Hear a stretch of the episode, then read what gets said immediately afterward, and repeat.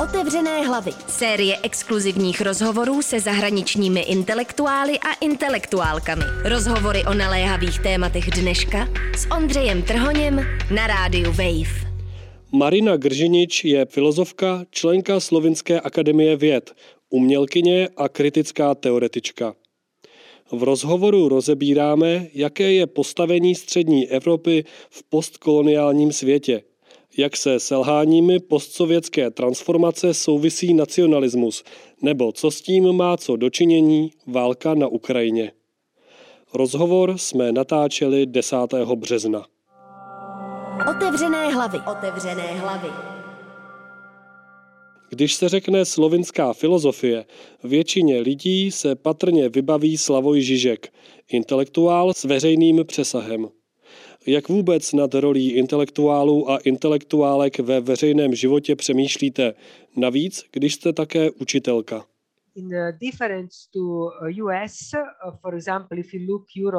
V Evropě je to třeba oproti takovým spojeným státům dost jiné. Souvisí to s historickým vývojem. Filozofie a humanitní vědy se zde rozvíjely jinak.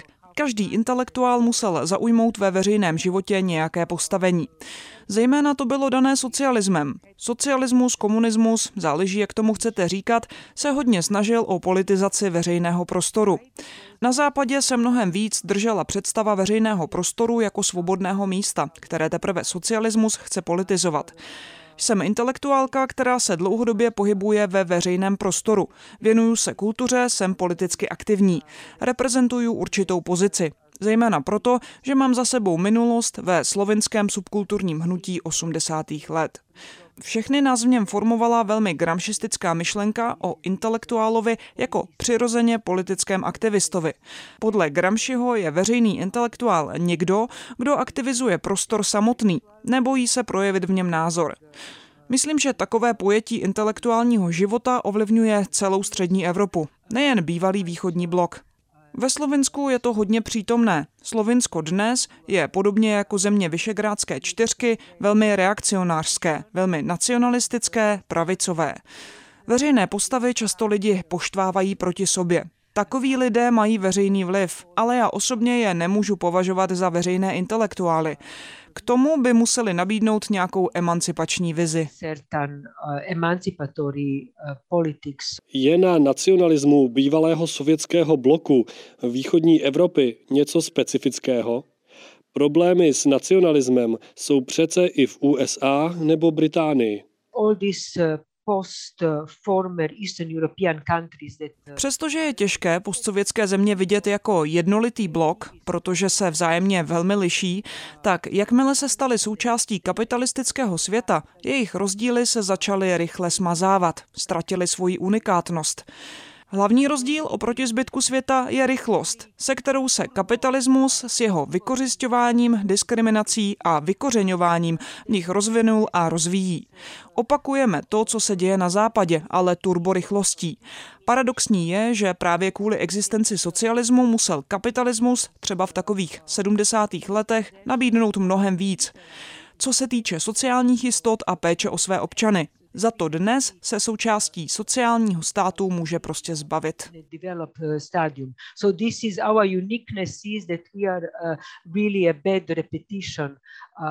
Co se týče našeho nacionalismu, je to užitečná ideologie. Slouží jako štít, který skrývá kriminální činy.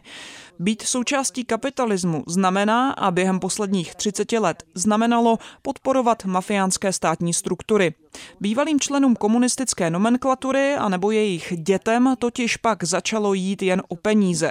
No a velmi doslova vyrabovali všechno, včetně toho zbytku silné ekonomiky, kterou jsme ve Slovensku měli. Nedokázali řídit, ale jenom prodávat a vydělávat na tom. No a jak dopady takové věci zakryjete? Národovectvím. Prodáte lidem myšlenku přirozeného národního státu. Ta jde ruku v ruce s patriarchálními tendencemi. A zatímco lidé proklamují základní nacionalistické fráze, jsme výjimeční, jsme silní, nenávidíme ostatní, ztratíte všechno. Svobodu, práva, ono minimum, které sekulární socialismus vybudoval, jako jsou například potraty. Za socialismu byly potraty povolené. Podívejte se, co se děje v Polsku. Stát a jeho představitelé mají moc rozhodovat nad ženskými těly. Přitom to je něco, co bylo dřív součástí ústavy a určité představy rovnosti. A i když to bylo samozřejmě i tak patriarchální, i slova na papíře mají význam. To kapitalismus byl patriarchální vždycky. Nacionalismus je ideologie, díky které mohou na pozadí proběhnout další plíživé změny. Je to zločin.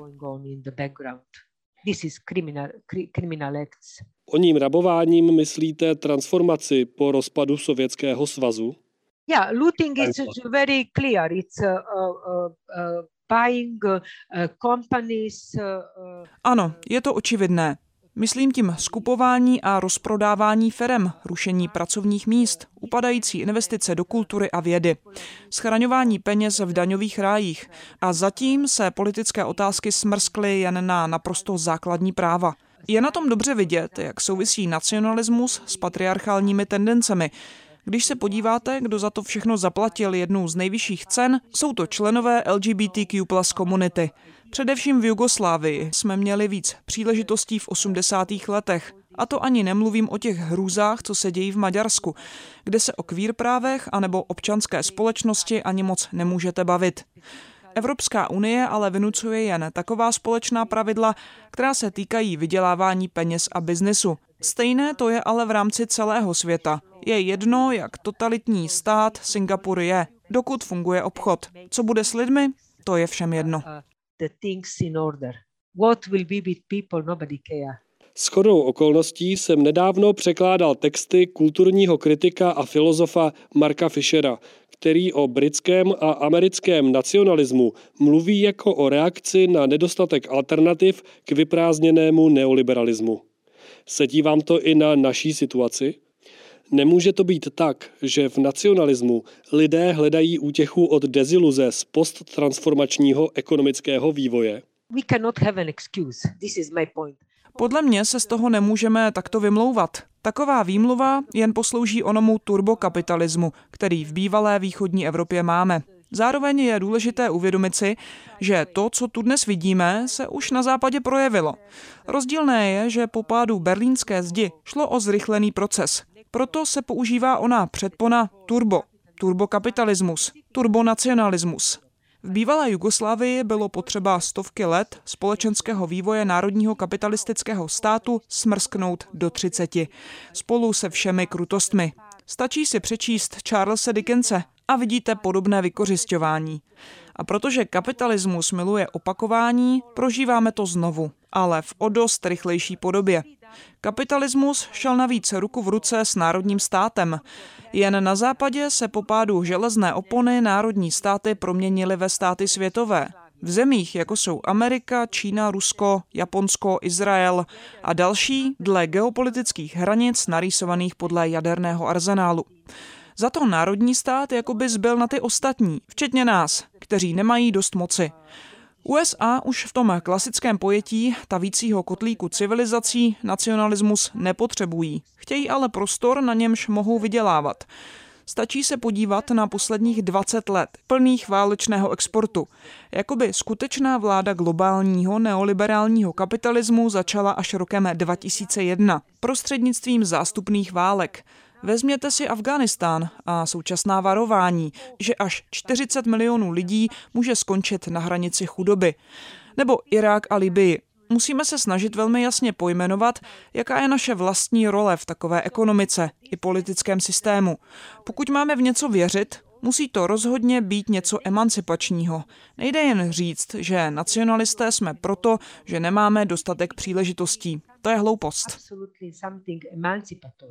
Uh, something that will give the potentials for the future. A přitom máme kousek od našich hranic jednu velmi nacionalisticky laděnou válku. Myslím tím samozřejmě ruskou invazi na Ukrajinu. It's many different possibilities to think. First one thing must be clear. What is going on to civil society there, to civilians, mm. it's unforgivable. O té jde ale přemýšlet hodně způsoby, ale nejdřív mi dovolte říct jednu věc úplně jasně. Než se budeme ptát, co a jak, válka musí skončit. Co se civilistům děje, je naprosto neodpustitelné. Ničení celých měst, prchající matky s dětmi, chlapci, kteří vezmou zbraň a do pár dní jsou mrtví. Je to hrozivé. A jediné, na čem dnes záleží, je ji přerušit. Až potom se můžeme bavit. Proč se válka na Ukrajině děje a co se v ní odehrává za mnoho různých příběhů, je ohromně komplexní otázka. Nad odpovědí můžeme pouze spekulovat. Je pravda, že nejvíc na ní vydělávají Spojené státy. Euro skolabovalo, rostou ceny ropy. To jsou věci, které musíme brát velmi vážně. Co to znamená, že se euro vůči americkému dolaru propadlo nejméně o 25% A komu se současná situace vyplatí? Jak se změní světové trhy? Když něco odstřihnete, jak to nahradíte? Jídlo, doprava a taky sliby, které jsme Ukrajině dali. Hrozba třetí světové války, po níž nebudou už žádné rozhlasové rozhovory, jako ten, který teď spolu vedeme.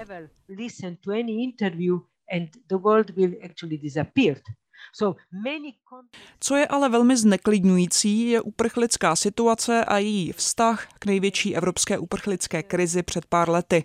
Ta na nás dolehla jako výsledek zástupných válek na Středním východě a taky v Africe, zejména Libii. Jsou to ty miliony lidí v Turecku a nebo řeckých ostrovech. Dnes utíkáte z Ukrajiny, dorazíte na hranice Polska nebo České republiky a dělící čára je jasná. Je to rasa. Uprchlíci jsou důležitější jenom, když jsou bílí. Bílí dostávají přednost. Je to cynismus skrz na skrz. Rozřazujeme lidi na lepší a horší jen na základě barvy jejich kůže. A jak vidíme, je jedno, že se na Ukrajině narodili. Vždyť i ve Slovinsku máme lidi s černou barvou kůže, protože jsme byli socialistická země. Jsou to lidé z třetí, čtvrté generace, co tu žije. A představa, že najednou nebudou moct utéct třeba do České republiky, kam nebudou moct, protože jsou černí, je šílená. Proč to říkám je, že v posledních letech proběhly velké protesty okolo hesla Black Lives Matter. Všechny ty institucionální manifestace, dopisy, akce, zcela zřejmě se dávalo najevo, že tímto směrem jít svět nemůže. A přes noc se na všechno zapomnělo. Je šílené, že lidé bez rozrušení přecházejí fakt, že necháváme lidi s jinou barvou kůže venku. Je to čistý bílý rasismus. A prochází to. A dochází k tomu nejen v Česku, ale i ve Slovinsku. Náš ministr vnitra a šéf televize řekl, že konečně vidíme ty skutečné uprchlíky. Jsem z toho znechucená. Když se ale vrátím k České republice, viděla jsem skvělou práci umělce Adama Tománka. V díle Time to Escape říká víc, než dokážu já. Natočil v něm stovky rozhovorů s ukrajinskými pracujícími, kteří přišli do Česka a pracují v nejkritičtějších sektorech městské infrastruktury. Jsou přitom málo zaplacení, mají problémy zařídit si papíry, neznamenají pro Čechy skoro nic. Peníze posílají zpátky na Ukrajinu svým rodinám. Kde byla ta masivní pomoc dřív? Stejné to je ve Slovinsku s bosenskými zaměstnanci. Jak to, že je naše paměť tak krátká, že si nevzpomeneme na to, co se dělo před dvěma dny, dvěma lety? And it means our memory is so short that we cannot think even what was happening two days ago. Two years ago. Přitom se jako Evropa zaklínáme humanistickou tradicí. It's racist. Ta je rasistická, skrz na skrz. Je to koloniální a bílý rasismus, který byl zdrojem bohatství západního světa. Uh, na kolonialismus jsem se chtěl zeptat. Někdy se o postavení východní Evropy mluví jako o semiperiferii, která je zároveň součástí bohatého severu, ale sama byla kolonizována, ať už sovětským svazem nebo vlivem skutečných koloniálních mocností. Co na to říkáte? I uh, think that uh, uh, declaring us being colonized it's a, a very bad solution. Podle mě je hodně špatné říkat, že jsme kolonizovaní. Nemyslím si, že je ta paralela s kolonizací jiných zemí udržitelná. Historicky vzato byl kolonialismus něco, co bylo vyváženo za hranice evropské půdy. Pokud navíc řekneme, že jsme byli kolonizovaní, je to mlžící nástroj právě takového jedovatého nacionalismu, o němž jsme mluvili. Možná jsme byli v jistém smyslu marginalizovaní, podléhali jsme jinému druhu vlivu, ale podle mě by se se slovy jako kolonizace a kolonialismus mělo nakládat opravdu s rozmyslem. Ano, části Jugoslávie byly součástí Habsburské říše, která měla velký vliv. Není ale dobře podívat se třeba na socialismus a říct, že Slovinsko bylo jako součást Jugoslávie kolonizováno Srby. No a proto jsme dnes fašisté. Myslím, že takhle jasné spojení dělat nejde. Je to mnohem složitější dějný pohyb. Není produktivní o tom mluvit jako o kolonizaci. Co můžeme, je přemýšlet o konkrétní podobě modernizace, prvním a druhém světě, okcidentální moci, historii socialismu, zejména vlivu druhé světové války a různé geopolitické distribuci moci. To je samozřejmě důležité, třeba i s ohledem na Ukrajinu. Ale nemůžeme říkat, že jsme byli polokolonizovaní. To je štít a krytí hypernacionalismu a strukturálního rasismu. Naše země mají typickou hyperkapitalistickou podobu. Máme romskou populaci, která je většině naprosto podřízená. Není součástí celé společnosti. Ve Slovensku, v Česku, na Slovensku, jen se podívejte z okna. Nesouvisí s tím nějak i události po rozpadu Jugoslávie? Look the way how Slovenia was actually born. Pokud budeme mluvit o kolonizaci po pádu Jugoslávie, vezměte si, jak Slovinsko vzniklo. Začali jsme tak, že jsme v roce 1992 sebrali 40 tisícům původních občanů všechny dokumenty, protože pocházeli z Bosny a viděli jsme je jako možné vnitřní nepřátele. Tyhle lidi jsme po válce víc než 30 let nechali na holičkách. Symbolicky mrtvé, bez sociálních jistot, uznání dokumentů. Šílené. A na tom stojí naše nová, jak říkáme, země na té slunečné straně Alp. Když slavíme 30 let nezávislosti, mluví se o tom jako o skvěle provedené cestě k nezávislosti. To je hrozné, protože tihle lidé jsou stále naživu. Lidé, kteří jsou vymazaní, jsou živí, ale vyzmizíkovaní z formálních struktur státu. No a nejen oni, ale i jejich děti. O jakém kolonialismu pak mluvíme? Slovo kolonialismus samozřejmě ale má svoji váhu. Vidíme jeho dopady na Středním východě, v Africe, na hnutí Black Lives Matter v Jižní Americe. Co bylo nejdůležitější součástí studené války? Antikoloniální boj. Přitom se na něj úplně zapomíná. Všechna ta antikoloniální hnutí, která se objevila po druhé světové válce, proces dekolonizace. Důležitý proces pro celou řadu států, který byl samozřejmě těmi nejnásilnějšími prostředky potlačený. I proto, že některé z těchto zemí upínaly svoje zraky k socialismu. Kapitalismus neměl problém podpořit nacisty, jen aby zabránil socialismu. Je to proto, že kapitalismus potřebuje extraktivismus, potřebuje vykořišťování jiných zemí. Musíme se proto dnes dívat na to, jaký lidé jsou postradatelní dnes. A týká se to i Slovinska, kde dnes máme třetinu populace, která pracuje dnem i nocí a přesto musí chodit pro pomoc Červeného kříže. O tom musíme mluvit.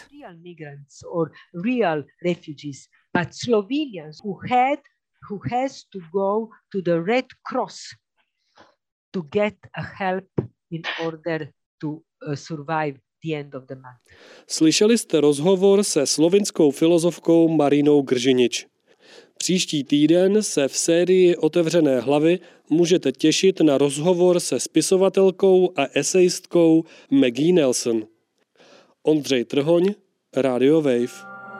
Otevřené hlavy. Série exkluzivních rozhovorů se zahraničními intelektuály a intelektuálkami.